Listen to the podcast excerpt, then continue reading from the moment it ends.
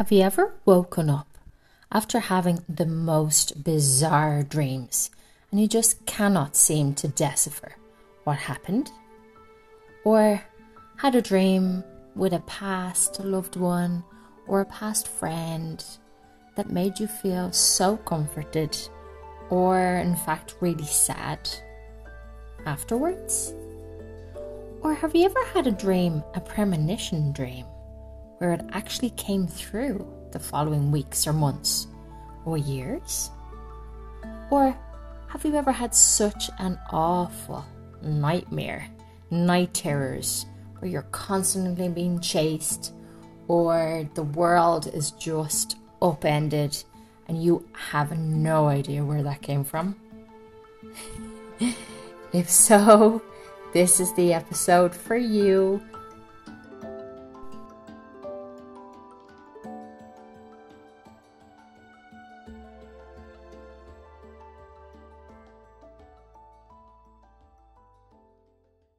Dreams are one of my most favorite things to talk about. I find them so curious, so insightful, so creative, and it always they always leave me in a sense of wonder. But I get a lot of messages from them as well. So I'm I'm really excited to talk about this on this episode today. One of the reasons I'm exploring this topic today is because dreams are quite important to pay attention to the days leading up to hypnosis and following hypnosis. They can carry very useful information from our subconscious minds, such as answers to our questions, symbolic messages, healing, and relevant memories that can facilitate different solutions or answers in our current lives. We're going to dip into some expert views and opinions on dreams and what they could actually mean. Then we'll go through different ways to help remember your our dreams and what we can do to dissect the meanings of our dreams as well. This following clip is from the World Science Festival channel on YouTube, and you're going to hear Dr. Antonio Zadra. He's a sleep and dream scientist and a professor in psychology, and he explains a little bit about dreams. There's many. When we ask the question, do dreams have a function? What we're asking is, do these virtual reality hallucinatory experiences we have during the night have a function. Their messages from the gods was one of the first ones. Again, we are going, where do they come from? Well, the gods are sending them to us.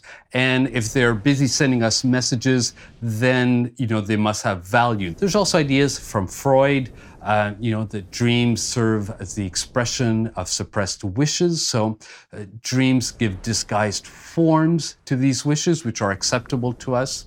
Um, Jung came along and had a more um, broad, holistic, and positive view of dreams as helping our well being.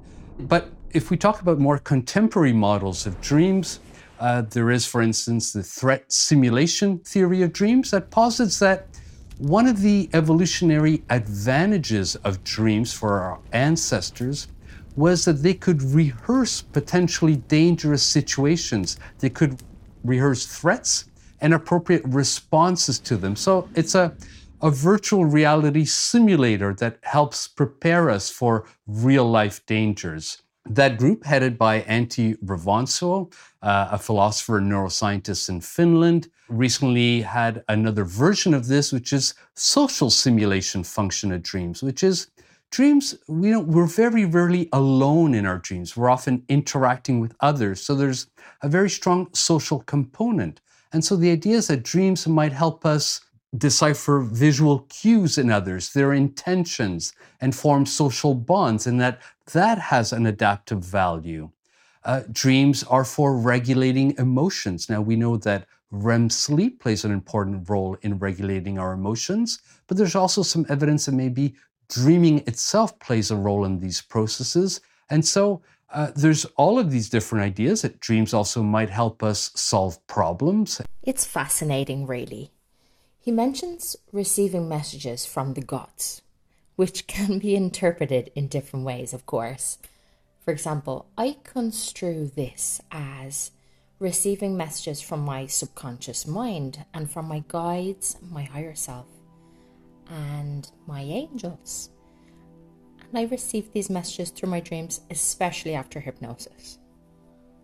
A good example of this, actually, a recent example here, is after facilitating hypnosis on my partner there recently.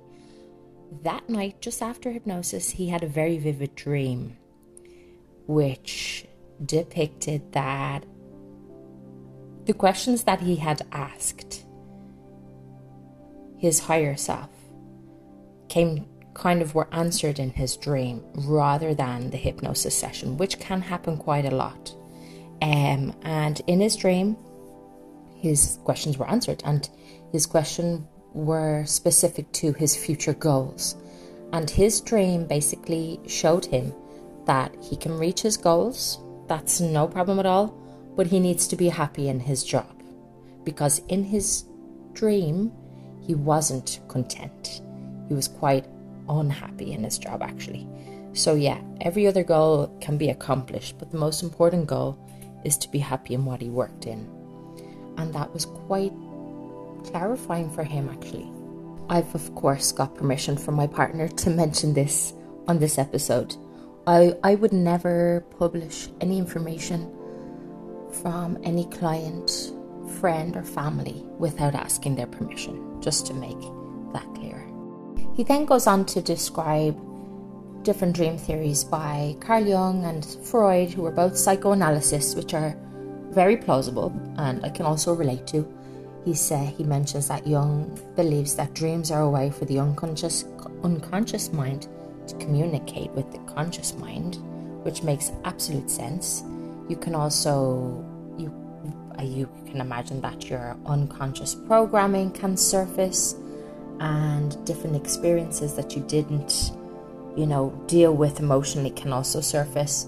He mentions um, Freud's theory of dreams and how that understanding your your mind and behavior can be quite apparent in your dreams. Um, dreams can provide valuable insight into your unconscious mind conflicts and emotions that we don't deal with, um, thoughts, motivations that are repressed, repressed, repressed emotions. Actually, I've definitely found, or if you're feeling, I I found that in my life, in my dream history, like if I'm feeling trapped in my life, I've, I I have dreams that I'm possessed. So and it's it's like I'm a big fan of scary movies, so I'm able to deal with them you know, but you know, they're not they're not for the faint-hearted.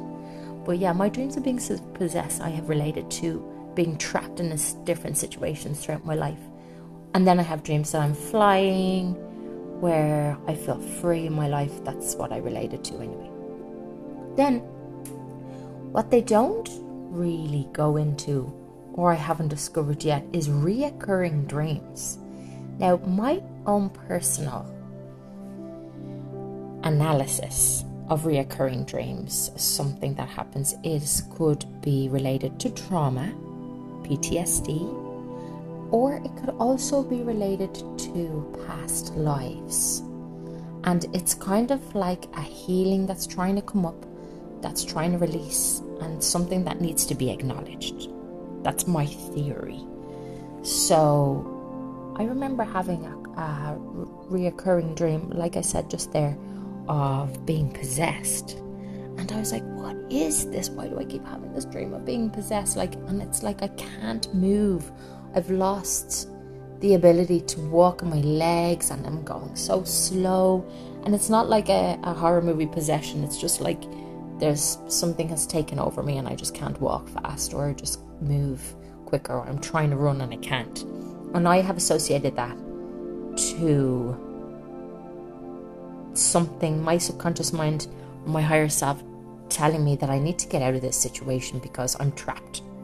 Let me know in the comments, or you can contact me on Instagram or on my website. Let me know about your dreams. Have you ever had the, any dreams where you're feeling possessed or trapped? Or have you ever had reoccurring dreams that you just can't get your head around? Or just bizarre dreams? Let me know and we can like explore them. So now let's dive a little deeper into dreams, nightmares, and reoccurring traumatic dreams. I'm going to play an interview, and this interview is with Linda Yael Schiller, who is an internationally known expert on dreams. She is a mind, body, and spiritual psychotherapist, consultant, and author. And in this interview, this interview, by the way, was taken from a YouTube channel called New Thinking Allowed. Both resources will be in the show notes as well. And I'm not going to tell you anymore. I'm just going to let you listen to the interview. That's really interesting, and then we then we can discuss it after. Well, I can discuss it to myself after. There are three kinds of dreams that I talk about. There's there's dreams, there's bad dreams, and then there are nightmares.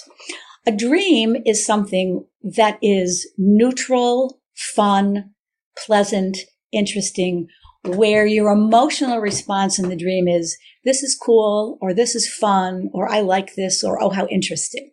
That's a regular dream. A bad dream is a response that's upsetting, but not terribly upsetting. It might have dark or scary figures. You might feel a little bit nervous or a little bit anxious, but you're not feeling helpless or out of control. A nightmare then is where the emotional narrative that goes along with the dream story is one that evokes difficult, frightening emotions where the dreamer feels out of control, terrified, enraged, um, drowning in grief and sadness, where if we look at, like when you go to the doctor's office and they say, how big is your pain rated on a scale of zero to 10, zero being I'm calm and relaxed and 10 being I'm in agony. If we, and in psychotherapy, that's called the SUDS scale. And SUDS stands for subjective unit of distress. So if your SUDS is below five, you're probably in the realm of a bad dream. And if your SUDS is up to seven, eight, nine, you're probably in the realm of a nightmare where you're having a large emotional response to the dream. A large negative emotional response, that is. There could be many reasons why we would have nightmares, and some of them are simply developmental.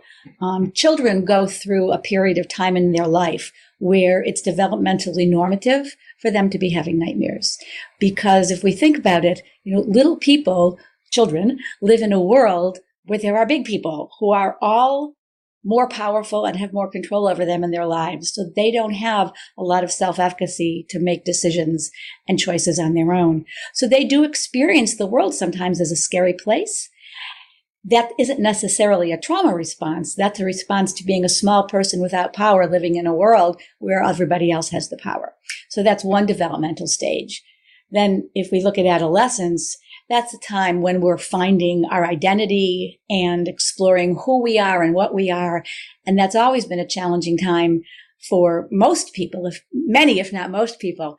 Um, and in the last several years between COVID and the violence we're living with and climate change and all the other things that are big T traumas in the world, adolescence has become an even harder uh, life stage to navigate. So we see adolescents who are responding both to their own development as well as to world situations having nightmares where the trauma wasn't necessarily personal, but it's the intersection between a normal developmental stage and what they're living through in the world. So those would be examples of what I we call developmental um, trauma, developmentally induced nightmares, not trauma induced. And then you can eat a bad oyster or have indigestion, and that can cause a nightmare. Um, hormonal changes can cause nightmares. Pregnant women often talk about these crazy dreams and nightmares that they have. Women once a month when they're premenstrual and have a lot of different levels of hormones in their body often talk about how their dreams are different and reflect that. So there could be a number of different reasons for the nightmares, but the repetitive ones, the ones that are most terrifying and that don't go away easily are often connected to some kind of traumatic event. For starters, I always invite people to bring their dreams to therapy, or if I'm working in a non-therapeutic setting, we make connections between the dream that they're sharing and things that have been happening in their life. But if someone is coming to me specifically um, as a client or as a consultant with the purpose of healing from things that have gone on in their life, after you know doing an intake and doing initial interviews, I as part of that I always say, tell them that one of the ways I work is through paying attention to their dreams. And I, and I joke and I say, you know, if you, if you keep track of your dreams, it's free therapy every night right? Because you can get so much wisdom from your dreams. And if then you bring them and we talk about them and you talk about them with other people, you will find the insights and the connections that uh, relate to things that you are struggling with. And then part of the dream work, which is connected to some of the methods that I describe in my book that I've created, the method of doing the dream work helps people to get more of a sense of self-efficacy and empowerment and safety in their dream so that they can confront the difficult and frightening dreams or dream characters they have from a place of empowerment rather than fear and then literally change their dreams, mm-hmm. which then will change their life. Let me start with one person came to see me and, and she's an adult and she's a, a um, in her fifties. And among other things was talking about um, a night nightmares that she had of being in a hospital room, of being held down, of having some invasive medical procedure. So, and she didn't understand why she was having these dreams because she hadn't in her adult life had that happen recently. It wasn't a recent event. So in exploring where these dreams might come from, one of the questions I asked her was, was that ever her experience. Did she ever have an experience, you know, when she was younger, when she was a child, of being in a hospital room? And then she remembered that when she was a child, she had a series of um, of UTIs, of urinary tract infections, that were not responding to regular medical treatment, and she was taken to a, a hospital room and was subject to some pretty invasive procedures to try to figure out what was going on. And to make matters worse, at that time, for some reason, they wouldn't let her mother in the room. So she was alone with the docs and the nurses who weren't particularly empathic, and it wasn't it wasn't a children's hospital like we we would hope um, that we would get treatment for our kids today. So anyway, when she told me that, my response to her was, "Oh, I'm so sorry. That must have been really traumatic." And she said, "I never thought of it like that." He said, could that be a trauma? I said, yes, there is a whole category of trauma called medical trauma. And it sounds like not only did you have an painful invasive procedure, but you were left alone and you didn't have your mom there to support you. So it was like double whammy. So just naming it for starters helped her say, Oh my God, I never realized that that was a trauma in my life. And then she could begin to name things that were connected with that in her life that were kind of related, including, of course, the dream that she had, which was almost a replay in some ways of the experience she had gone through some 40, 50 years ago. So there's, that's one layer. One of the things we did with this dream was she named that being alone and being so scared was one of the hardest parts of the experience. So I invited her to bring resources now back into the dream and back into the event so that she wouldn't be alone anymore. And one of the things that's so powerful is that we know really from quantum physics that time is not linear. We think time is linear and we talk about it as being linear, but actually we do have the ability to traverse the past and the future. Um, and time is more like a Mobius strip than a straight line. So I asked her what kind of resources would she want to bring back into the dream with her. And in addition to naming some friends that she wanted to bring with her, she had had another dream based on the TV show um, Xena Warrior Princess.